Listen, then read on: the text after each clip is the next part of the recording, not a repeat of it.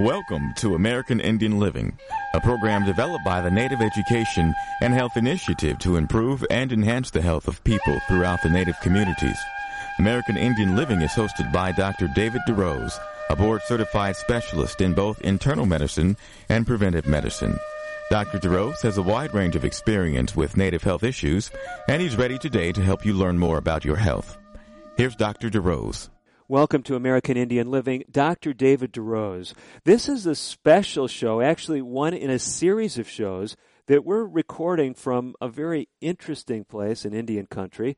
I am actually in the city of Nome, Alaska, actually the, the outskirts of the city. I guess I'm within the city limits.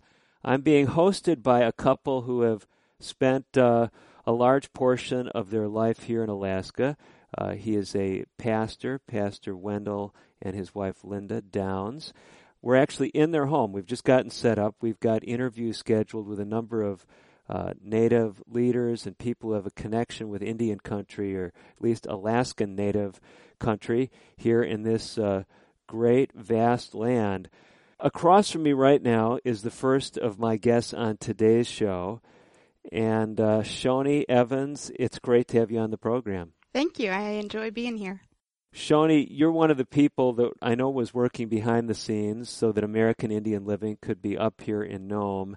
I just got to tell you, here, here's my impression. I have never flown across the state of Alaska before, and yesterday as I was flying in, I was just impressed by this vast, uh, uninhabited land. But you here in Nome have your own community. How long have you been been here in this part of the country? We have been in Nome for 16 years and we have been in Alaska for 18. Okay, so where are your roots before that? Um, my parents worked for the Seventh day Adventist Church and we moved all over the U.S. and Canada with the church. Okay, so now you're in Nome, Alaska. Now, I'll be honest with you. Growing up, I had heard of Nome in connection with that famous diphtheria outbreak and the history of the Iditarod. Is that part of the cultural identity of Nome? Oh, it definitely is. And so, why why does that resonate with people so much uh, here? I, I noticed even someone driving me through town, uh, the Iditarod isn't running presently, but there was uh, the finish line has a, a, big carving or something that I guess is not where it's ultimately uh, placed at the race, but this is a big part of uh, Nome, isn't it? It's part of the culture of Nome, and you know we're all getting ready. The Iditarod starts here in just a few weeks, and the excitement of it, Nome triples in size, and it's just it's it's a big cultural time. It's a time that we get together. It's a lot of fun. So, for those tuning into the show, we're actually recording the program in February. American Indian Living is a pre recorded show. And so you're getting a sense of what it's like in winter in Nome. I, I actually was surprised that it was as mild as it was. I was out this morning. It was uh, 25. I know that may sound intense to some people who listen to southern states, but this has been a, a mild February for you, right? Oh, this is an extremely mild February. We're we're enjoying the warm weather. Okay. Well, Shoni, I have you on the show for a number of reasons. I mean, one because you've been in this community for many years, but you have a, a special interest in Alaskan natives, and it's kind of an interesting connection that you have. Tell tell our listeners about it. Um, we have been a foster family, foster group home family here in our community for 16 years, and we've had over 300 Alaska Native children come through our home. God has also blessed us with being able to adopt two Alaska Native children and have them in our home permanently. And it's just been an awesome mission. So now you and your husband are not Alaska natives, is that right? No, my husband was born in Alaska to a missionary family, and this has been his home, but um, we are not Alaska native. Now, this is one of the sensitive topics that often comes up on American Indian Living because there's different perspectives on Christianity and missions in Indian country. Some people, as I travel throughout Indian country, some say, you know, these people are wonderful. I myself identify as a Christian. Other people say, well, this is a representation of the Europeans' religion that was forced on us and uh, I don't want anything to do with it. Do, do you sense those tensions with your background as a Christian and then a, uh, providing foster care and adopting even some Alaskan Native children? Oh, yes, definitely. It is something that we have been confronted with and dealt with for many years. Um, it has given us challenges at times with the length of time that we've been here and the amount that we have worked with the Alaska Natives. We're very accepted within the community. Mm-hmm. And accepted as one of them in a lot of different ways. Mm-hmm. Um, but it, it is a challenge. Well, and I think the point you're making is a powerful one. And uh, people throughout Indian country have reason to be suspicious, to be concerned, to question the motives of people from different cultural backgrounds because that's historically what uh, has been dealt with in many communities. And at the same time, you're an example of what we've also seen, and that is there are people from all different racial and ethnic backgrounds who actually, in a sense, and I know some of my listeners would um, would be uncomfortable with my putting it this way, but in a sense, become part of Indian country, even though your roots are not there. You actually um, have become identified with the community, and I sense that's what's happened in your case. Yes. So this has been a growing experience for you too. You have a different appreciation for Native culture, Native Alaskan culture, than you did 20 years ago. Tell us what's happened in your own life. Yes, it my impression and understanding of Native culture has definitely grown. You know, when we first moved here, we were young. I had two young babies. I had just finished my degree in social work and came up like many people thinking, okay, I'm going to be able to help the native people and come into the community very excited and, and ready to work. And I learned very fast that I wasn't wanted. Hmm. You know, that it was going to take time, that they had to learn to trust us, that we had to become a part of them and a part of their culture, not them, not them become a part of ours, Mm-hmm, mm-hmm, but to learn to live within in their community mm-hmm. and love them where they are and who they are and not want to change them. You know, they have an amazingly beautiful culture. They are very, very strong people.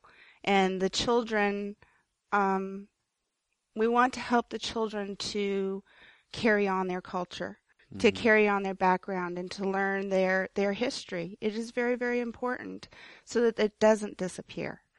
And it took time for for me to understand that um, the beauty of their culture Mm-hmm. and to become a part of it. And I, I think this is the message that's so needed because we have many people that listen to American Indian Living. Many of them are not native. And some people, when they hear about the needs in Indian country, they may not be of First Nation background. And they say, just like you said, Shoni, you and your husband years ago, that you want to do something to make a difference to help indigenous peoples.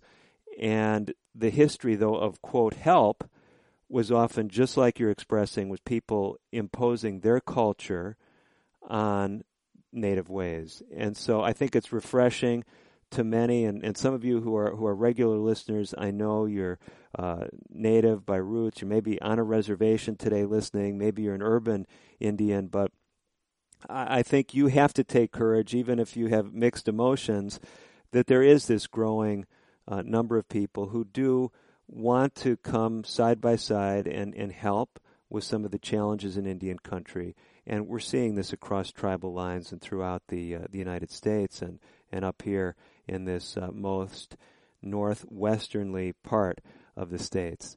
Shoni, you're a social worker by training. Yes. How did being a social worker transition to becoming a foster care parent? Was that part of your plan when you came here? Foster care was not originally part of our plan. We actually moved up here, and one afternoon, we had only been here a couple weeks. A social worker came and knocked on my door, and she had two beautiful twin six month old baby boys. Wow. And she looked at me and she says, You want to become a foster parent?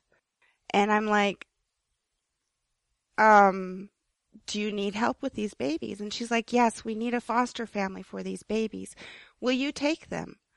And I kind of stumbled over myself. I mean, I had a one year old and a two year old at home.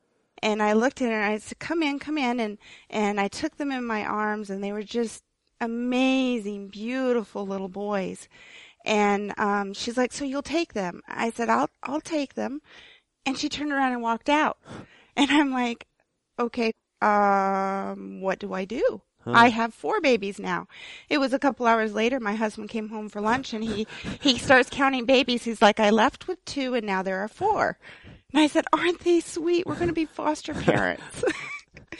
and that was the beginning of a great journey. God opened the door that I never expected, that Mike and I had never planned on, and said, here, this is where I want you to be. And it grew from there. We got our foster license. Um, for a while, I was the director of a um, RCCY uh, rehab children's home. What does that mean in plain English? RCCY is a um, residential care facility mm-hmm. um, that is here in town. That we also did worked with foster kids and kids that um, had a lot of different struggles, and so I went and I directed that program for a while, and then Mike and I felt the impression that I needed to be home again and that foster care is where we were going. Mm. So we are we have reopened our foster group home. We are licensed for six kids right now. Mm-hmm. Plus, you know, our kids are home, and God has just blessed us because I'm able to homeschool these children.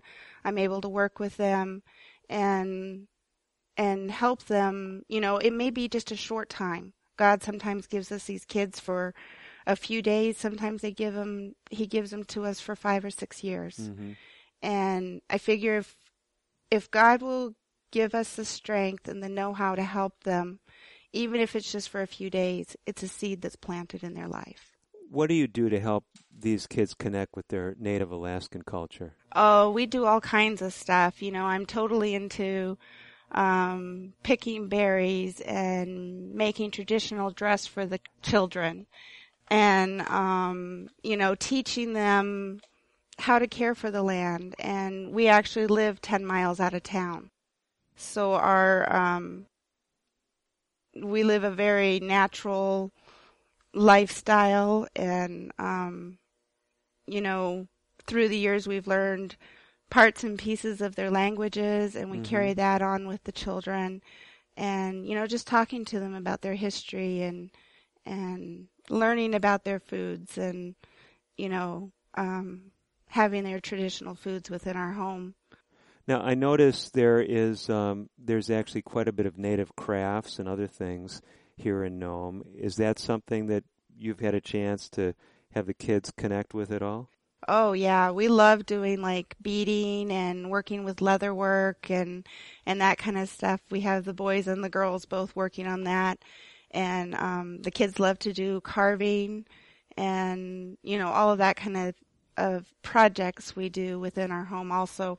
Plus you know i have a lot of native friends they'll come in and you know i'll tell them i have a 14 year old mm-hmm. and she wants to learn beading. So i get them connected with other elders that's wonderful. in the community so they can learn from their um, native elders how to do some of this stuff. Tremendous. Well, i mean this is an exciting uh, ministry, as you call it. Uh, I've been excited to just start getting acquainted with some of the folks here in Nome. We're looking forward to a number of shows here.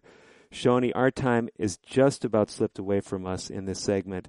Any parting thoughts to others who may be in a similar position as you and your husband were at uh, 20 years ago? Don't give up and step back. Hmm. Step back, let the natives come to you um, God has a mission, and it may not be what we plan, but He will show us where He wants us and where He needs us, and and what we need to do. Tremendous. If you're listening today, you're a First Nation person. There are needs in your community, needs in giving back to your own people. If you're not Native, there's still opportunities to make a difference. Shoni, thanks so much for joining us. We've got some more great interviews coming up from Nome, Alaska, a series of programs here. This is just the beginning. I'm Dr. David DeRose. You don't want to miss our next guests coming up in the next segment. Don't go away. We'll be right back.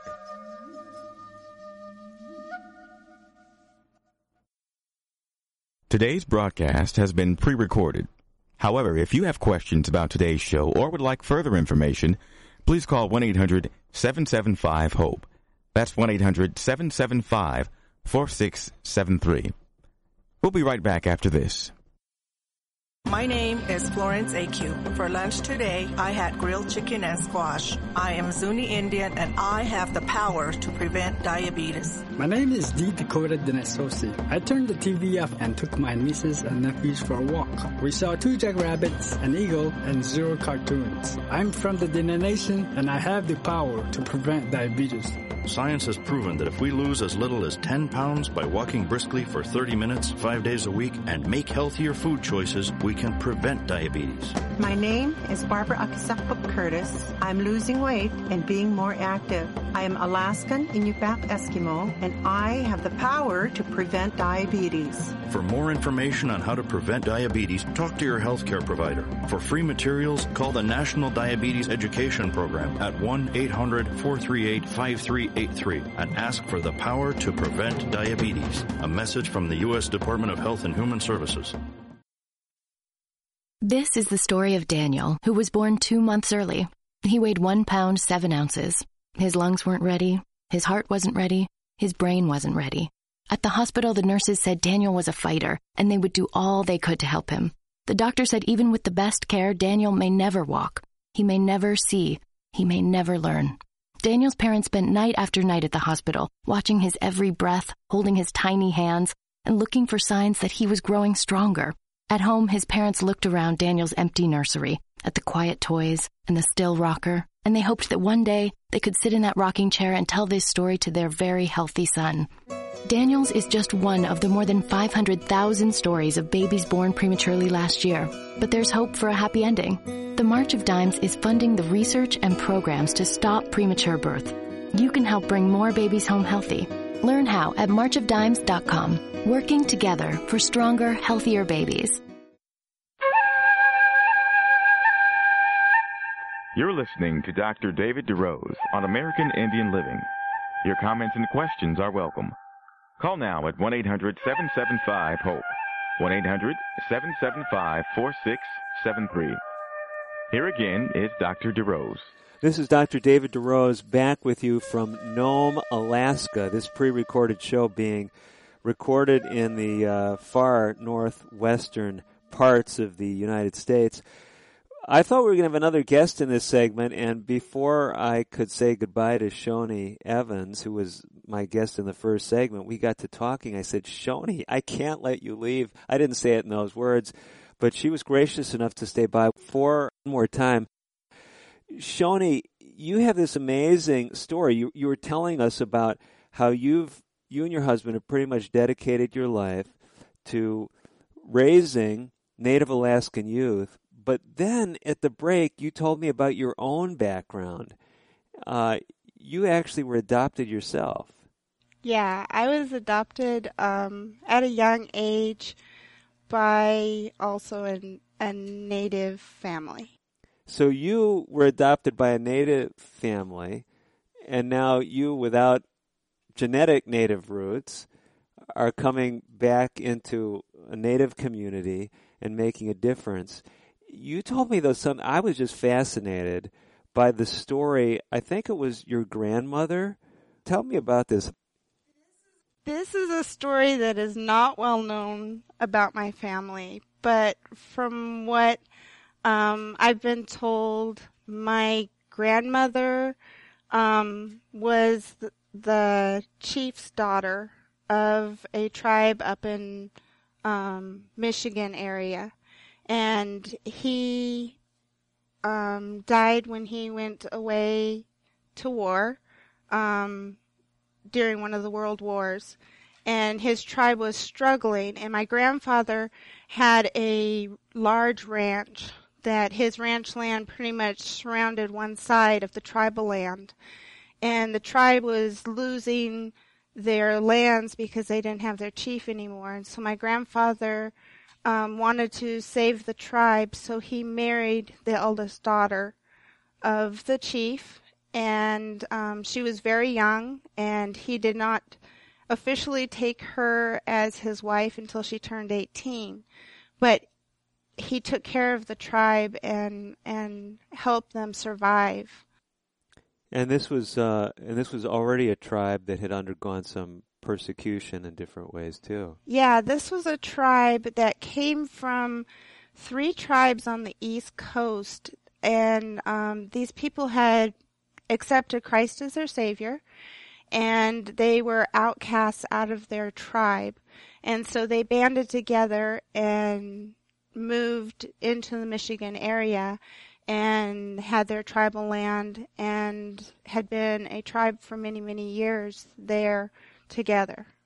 So we have this very interesting intersection in your life between Christianity and the impact of Christianity in the lives of Native people, and then Native people and uh, people from Caucasian backgrounds helping each other. And this is going on for a number of generations. So you're actually part of this legacy that to me, I think is a, is a message that needs to be told more that people from different backgrounds can cooperate together. People from uh, Christian communities can respect uh, people with First Nation backgrounds, even if they don't embrace Christianity.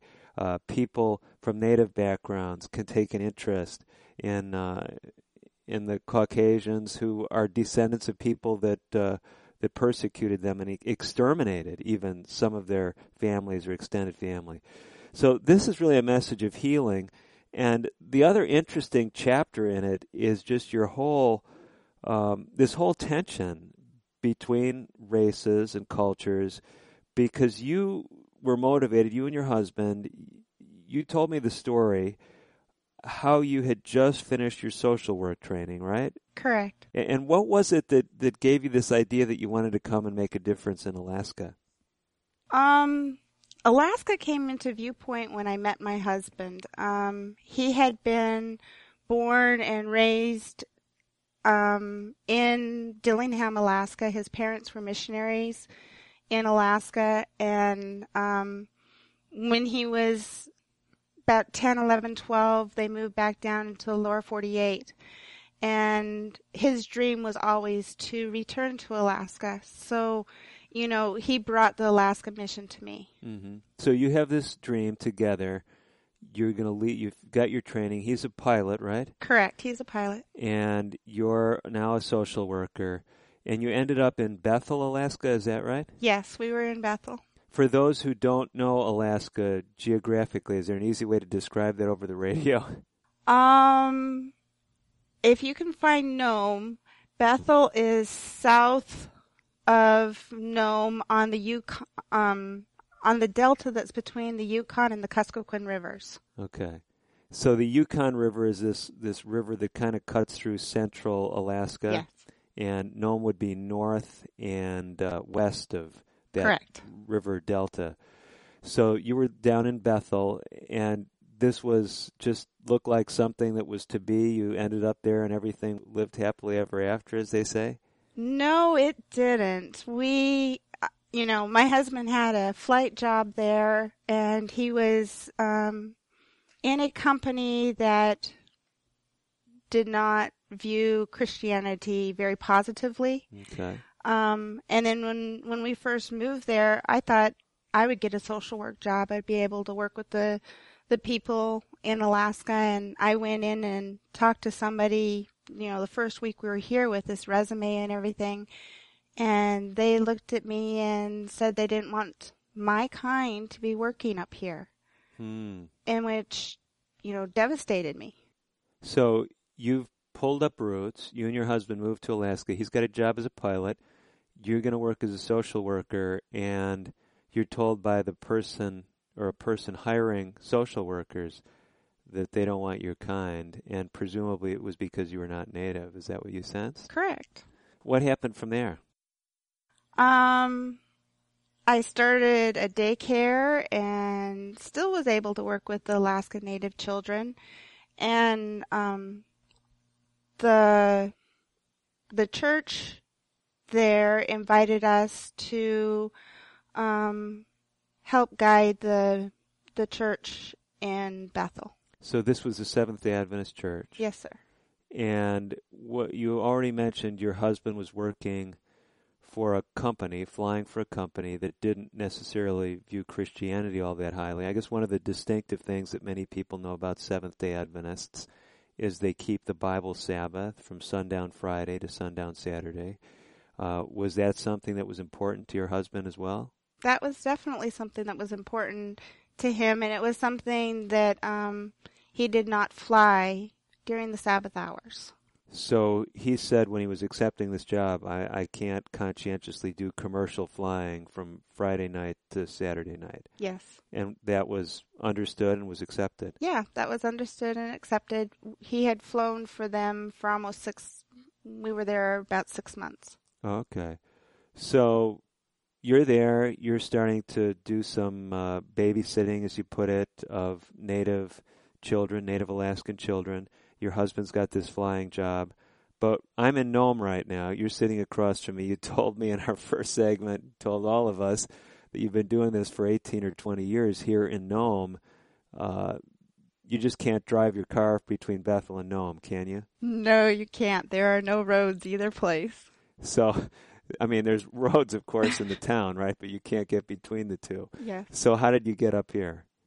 Well, it was definitely God's leading completely. Um, the the church had come up and was going to dedicate our family to work with um, the people in Bethel. And Friday night, I said a prayer and I said, God, if this is where you want us to stay, open the doors. Help us be accepted by these people. Help us be accepted here and show us that Bethel is supposed to be our home. If not, close the doors. Um, the next day was Saturday, Sabbath, and we dedicated our family to the mission work in Bethel. So let me see if I've got this straight. Although the uh, Native Alaskan community at this point, you're just new there, they hadn't really embraced you that well. But the Seventh day Adventist Church saw your love for the people, your concern, and they said, why don't you uh, officially represent us, even though this was not a paid position, right? Correct. Okay, and, and you and you're moving in that direction. You're saying, okay, we're going to do this. The church has a special service, and they say, here's our our new folks that will be helping. Uh, officially, as part of the Seventh Day Adventist Church, make a difference here in Bethel. They're going to uh, provide a, a, some Christian leadership in this community. So, but you had had this prayer. You said the night before this dedication. Yes. Was that prayer answered? That prayer was answered in in a way that I didn't think it was supposed to be answered. tell, tell us about it. You know, the next morning, um, my husband got called by the company that he flew for, and they asked him to fly out to one of the villages. This is now Sunday morning. You, you have this, this was Sunday morning. Okay, dedication on Saturday. Sunday morning, he gets a call, and he, they want him to fly out to a village. Okay. And it, the weather was really bad. Nobody was flying. Nobody could fly. Um, and Mike's boss told him he had to take this flight, and he was he told them that he could not. Wow we're out of time in this segment. Um, I'm I'm hoping I haven't uh, burned my bridges with Shoni and that she can finish her story. Dr. DeRose with you on American Indian Living. Fascinating stories from Nome, Alaska. We'll be back with more. Stay tuned. American Indian Living will continue in a moment. If you have questions or comments about today's pre recorded broadcast, please call 1 800 775 HOPE. That's 1 800 775 4673. When I have an asthma attack, I feel scared. It's kind of like an elephant is on my chest. I feel like I'm choking. Sometimes my parents have to take me to the hospital. You know how to react to their asthma attacks. Here's how to prevent them. Visit www.noattacks.org or call your doctor, because even one attack is one too many. I feel like a fish with no water. Brought to you by the EPA and the Ad Council. Did you know 26 million Americans have kidney disease and most don't know it? The day I was diagnosed, I didn't know what to do. I called the National Kidney Foundation, and the young lady who answered stayed on the phone with me and walked me through step by step. She too was surviving kidney disease, and she showed me there could be life after kidney disease.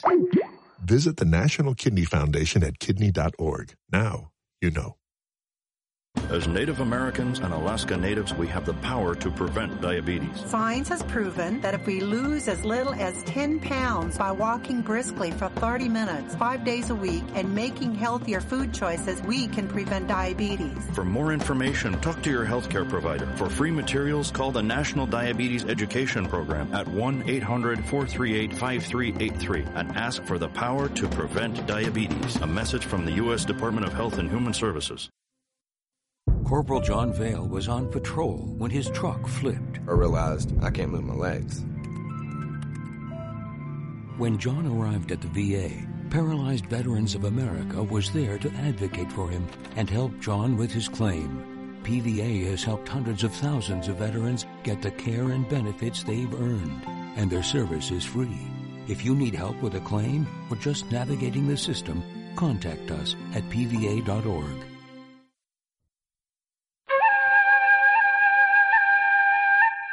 You're listening to Dr. David DeRose on American Indian Living.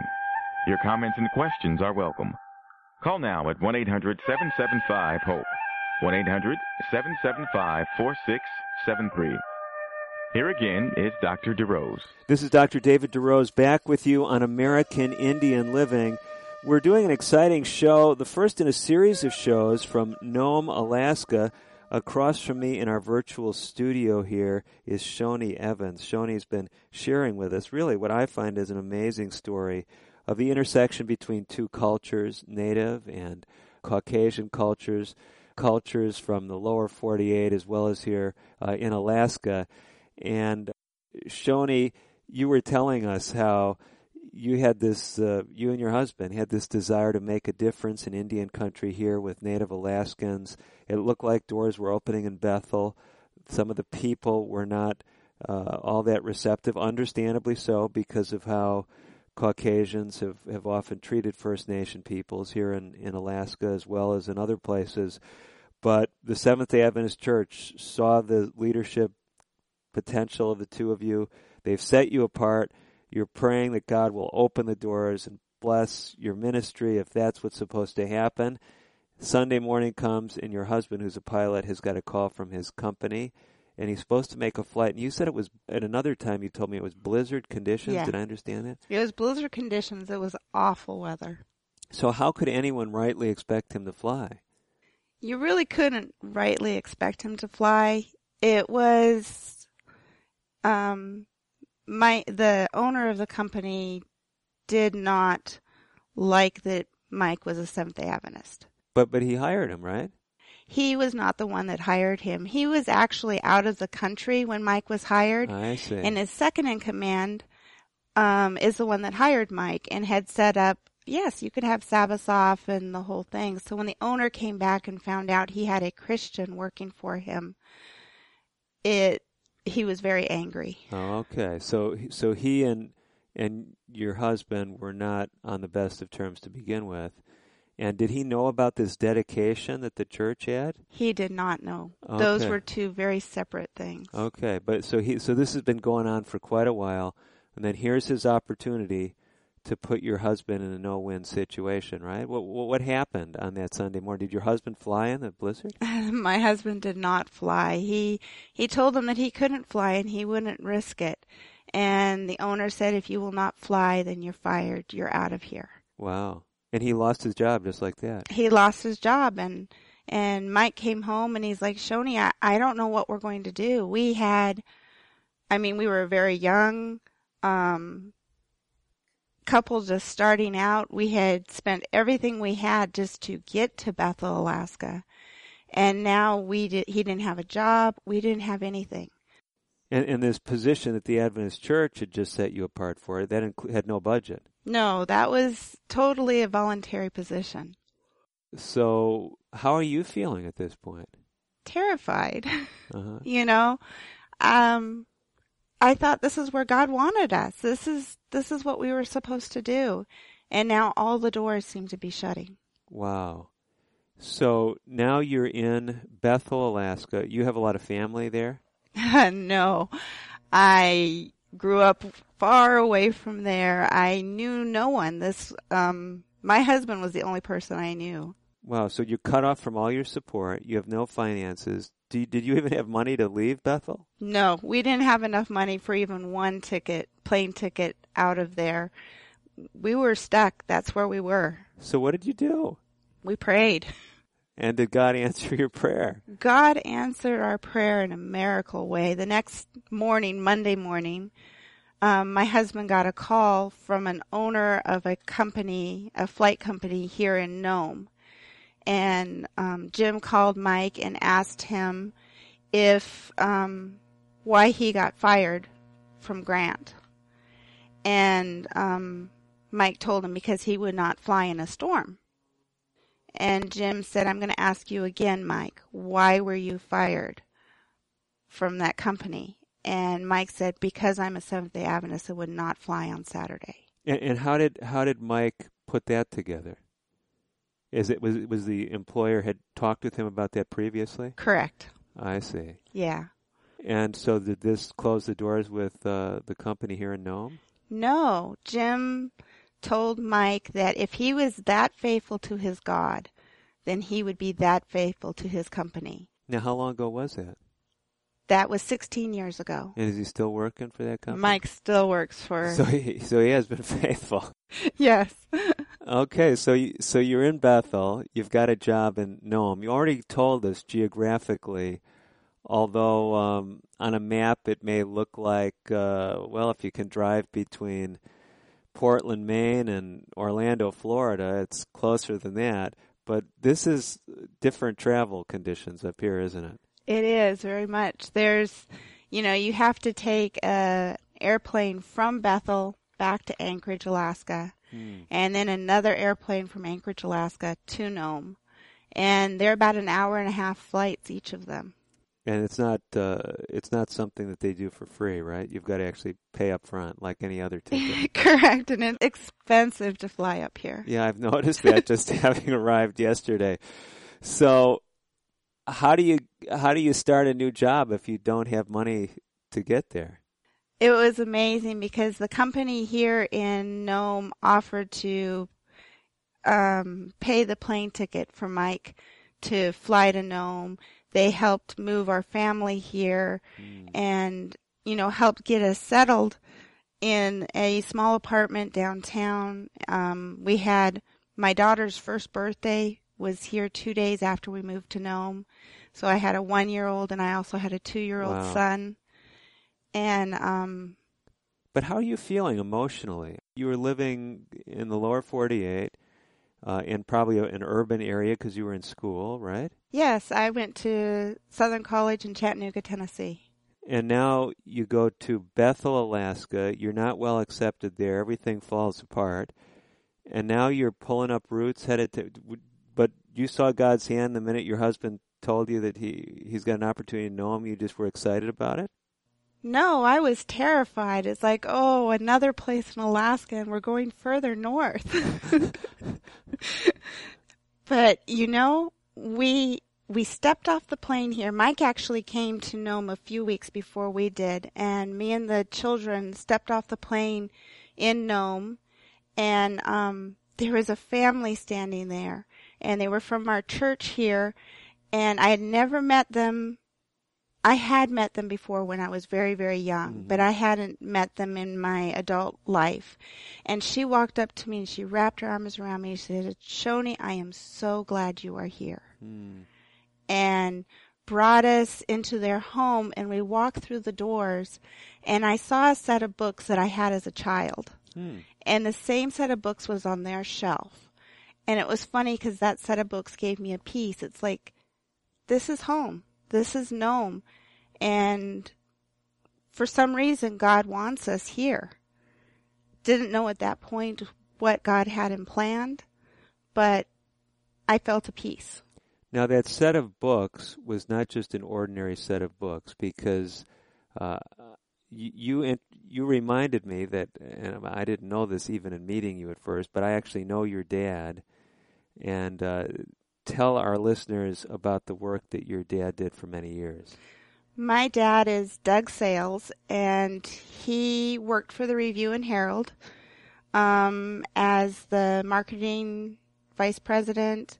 He um, worked with the Adventist Book Centers, both in Canada and the U.S., and these books were part of the books that were my dad's that the Review and Herald published. Um, they were like family friends. yeah, so so you see this set of books that your dad was involved publishing as you walk into this house, and that connected, didn't it? It did. So you told us a story in the first segment about how you got involved in foster care. A woman showing up at your doorstep. When did that happen in this time sequence of you arriving in Nome? This happened two weeks after we stepped off the plane here in Nome. Two weeks? So we were brand new here. Wow. This is an amazing story. And um, I've been inspired because it's really a cross cultural story of healing. Um, there were people that uh, that rubbed you the wrong way. People, no doubt, that you rubbed the wrong way. But there were other people, both native and non-native, who said, you know, we can work together. We can make our community a better community. And did I catch correctly what you said earlier that you've had some 300 foster children have have gone through your home? Yes, we've had 300 plus foster children through our home. Um, all of them are Alaska Native. Mm-hmm. We've had children from as far south as Dillingham and as far north as Barrow. Um, so they've come from all over the region, not just from Nome. Mm-hmm. Um, every age from a baby that was two days old to um, young adults that are 17, 18, 19 years old.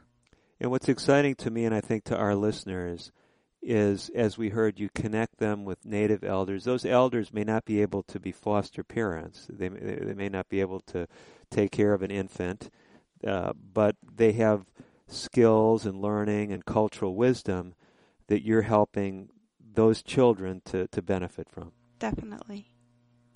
You know, one other question as we're, we're winding down this segment is I think you're in a unique position to to speak across cultural lines to people in Indian country and people who listen to the show who don't have a native background.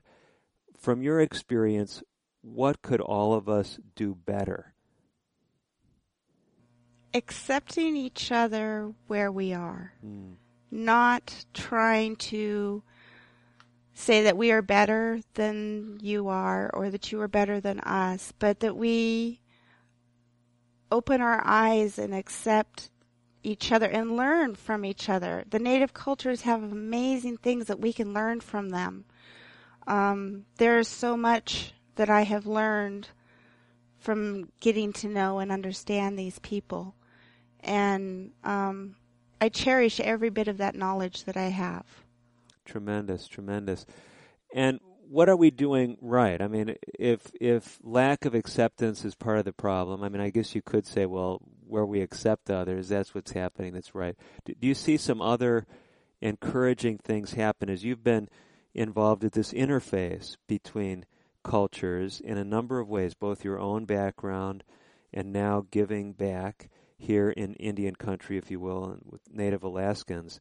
Do, do you have any any things that you would like to say? You know, this is inspiring to me, and I want to encourage other people to uh, to experience it.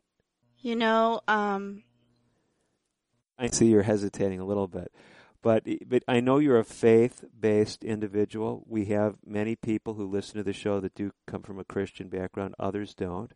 But it's okay to give us a, a faith-based answer if that's what comes to mind. God gives us strength, no matter, you know, he he guides us, and the traditional native way of the spirit guides, and and you know the Christian way of of God guiding us. I think sometimes we just need to step back and listen to Him, and doesn't matter what culture we're in. Tremendous message. Look for spiritual direction in your own life. There is something beyond you, whether you call Him God, the Creator, Spirit Guide, that is willing to give you direction. We'll have more on today's edition of American Indian Living. Don't go away. Today's broadcast has been pre recorded. However, if you have questions about today's show or would like further information, please call 1 800 775 HOPE. That's 1 800 775 4673. We'll be right back after this. What I say, you already know, but you don't believe. You won't accept, you don't conceive. When you're inside your car, you feel safest of all. Are you safe? Are you? Two tons of sheet metal in your hands. Two tons don't run on autopilot. You have a mission. It's no collision. Hold the phone. Don't text. You're angling to be next. Oh, you've done it before. What's the harm? Just this once, there's no alarm. Got your hands on the wheel? No big deal. Brothers and sisters, you won't see it coming. You're off the road. Your life explodes. It's not worth it. Don't do it. You only think there's nothing to it. Put it down, hang up, pay attention to highway action. Behind the wheel, there is no such thing as a small distraction. Join the conversation at decidetodrive.org, a public service message from the American Academy of Orthopedic Surgeons, who would rather help keep your bones strong than put them back together. I'm in almost every school bus and classroom. I go to school with your children. We say the Pledge of Allegiance together. You see me around the neighborhood and you tell me that I'm a pretty good kid. Well, I'm one out of every five children in America, and I'm struggling with hunger. This problem is closer than you think. My teacher tells me we could grow up to be whatever we want. I want to grow up to be someone who doesn't go to bed hungry. There's enough food in this country to feed everybody. Please visit feedingamerica.org today and find your local food bank for ways to help. Every dollar you donate helps provide eight meals for kids like me, quietly struggling with hunger. Together, we are Feeding America, brought to you by Feeding America and the Ad Council.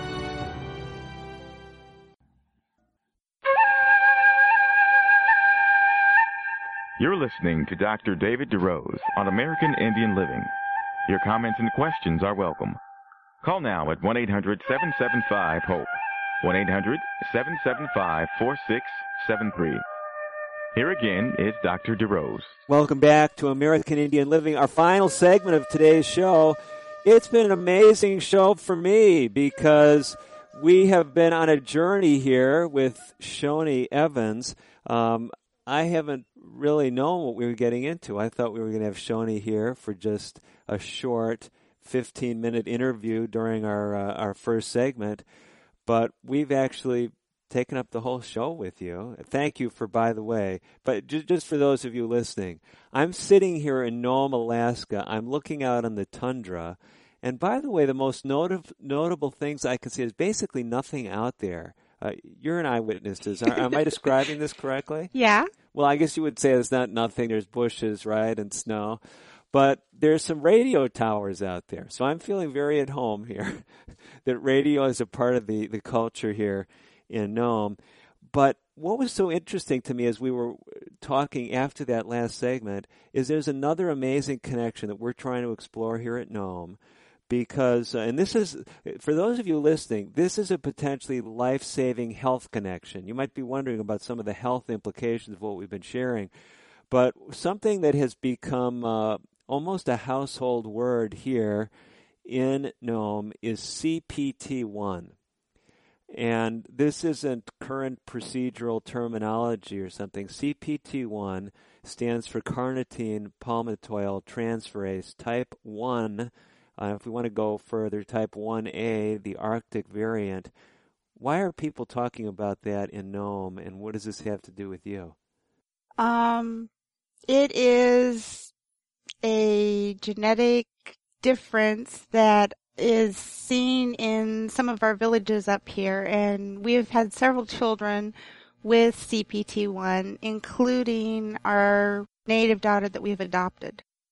So you have a, a child, you've had a number of them that have this genetic variant, and I've really just been learning about it. I'm not a pediatrician, and this is well known in the medical literature. I actually have a printout here from the, uh, I believe this is from the National Institutes of Health, uh, carnitine palmitoyl transferase type 1A Arctic variant.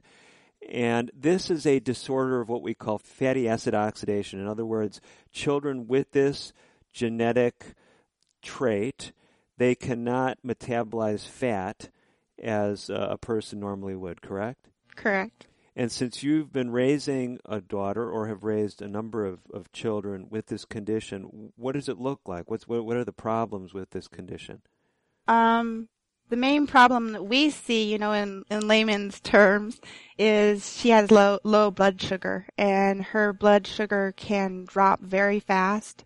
As an infant, they need to be fed every two hours without question. You do not skip a feeding. Mm-hmm. And as they get older, if they're running a fever or anything is off in their diet, um, their blood sugar can drop. And with our child Haley, you can just see it even in her face and the way she's acting. She just, she'll just burst out in tears. She can be playing with her friends and all of a sudden she just starts crying. And, um, we know at that point, always keep a granola bar in your pocket because Hmm. you want to give her, um, something as quick as possible because if she doesn't, her blood sugar will drop to a point that she will have seizures. So normally, a, a child, I mean, we have different storage forms of energy. We have something called glycogen, which is a storage form of sugar, but we also rely on our fat stores.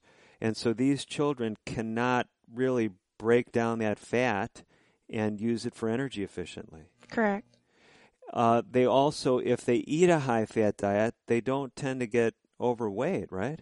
No, they don't. From the little I've done studying into this, Native Alaskans historically ate a lot of high fat foods. So this genetic variant may have actually protected them from obesity and other disorders, but it has this problem, especially in the very young child. If the child has diarrhea or some illness, they can get very sick and can even have permanent disability or, or death. Can that even happen with this? Yes, it definitely can. So Haley, you told me is a miracle more than just because she has this genetic uh, challenge that you've been working with, but she had some other strikes against her from well from birth, didn't she? Yeah, she was born 10 weeks early. She was 3 pounds, 2 ounces. Um, she was unable to see and hear. She was born with a hole in her heart. And also she was addicted to, um, the drugs that her mom had been taking, um, cocaine and marijuana and alcohol. Wow.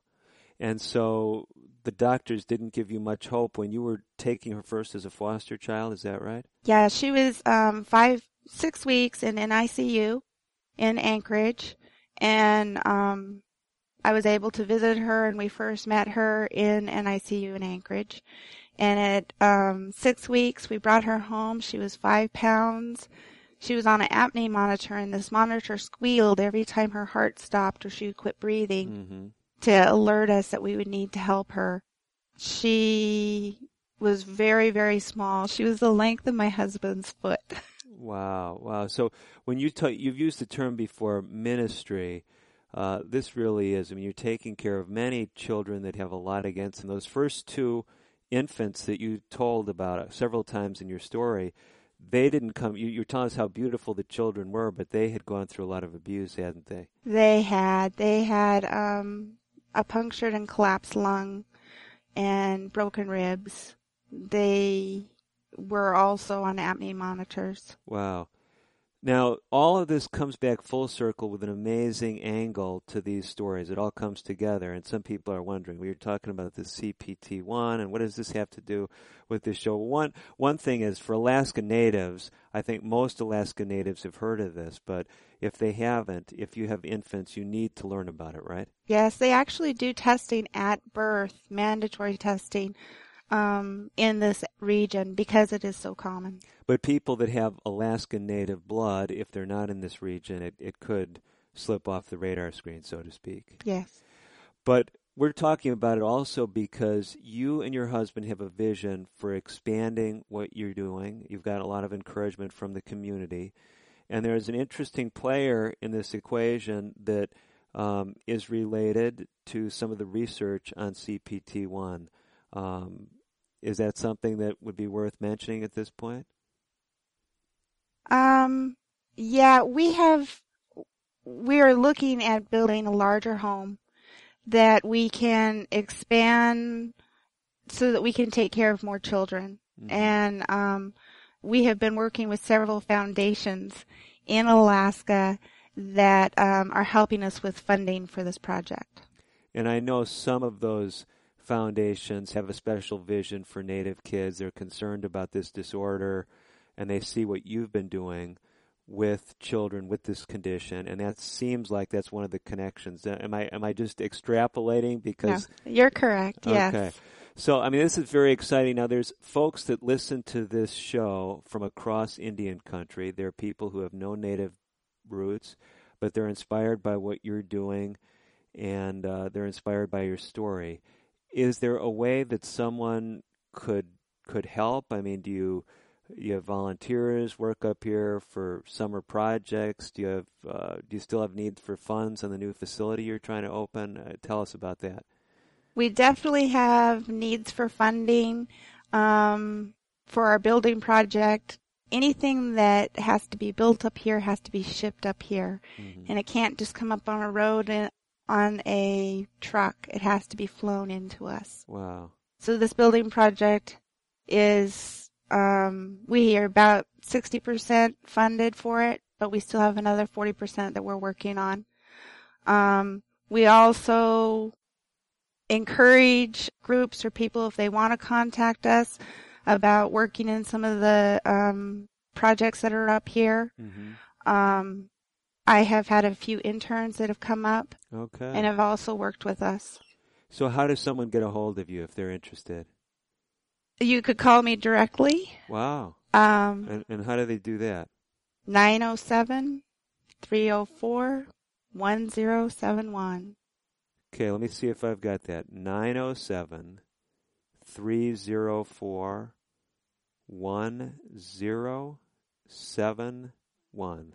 Okay, give it to us one more time. I want to make there's people driving, uh, listening to the show. Give it one more time. My number is 907 301 1071. Okay. Shoni, our time is uh, is just about slipped away. You've been an inspiration. You've gone through some real challenges, but uh, you've used that, those challenges to really, from my perspective, open doors for you to make a difference uh, for First Nation peoples. It's an exciting story. Any final words of encouragement to our listeners? I appreciate your mission here and, you know, let God lead. Okay. Well spoken. Dr. David DeRose with Shoni Evans. Shoni, making a difference in Indian country. You can too, whether you have native roots or not. Just look to the Creator, as she just encouraged us. I'm Dr. David DeRose. Hopefully, today's show has inspired you.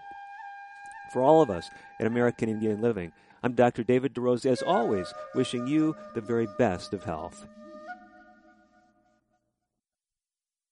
Native Voice One, the Native American Radio Service.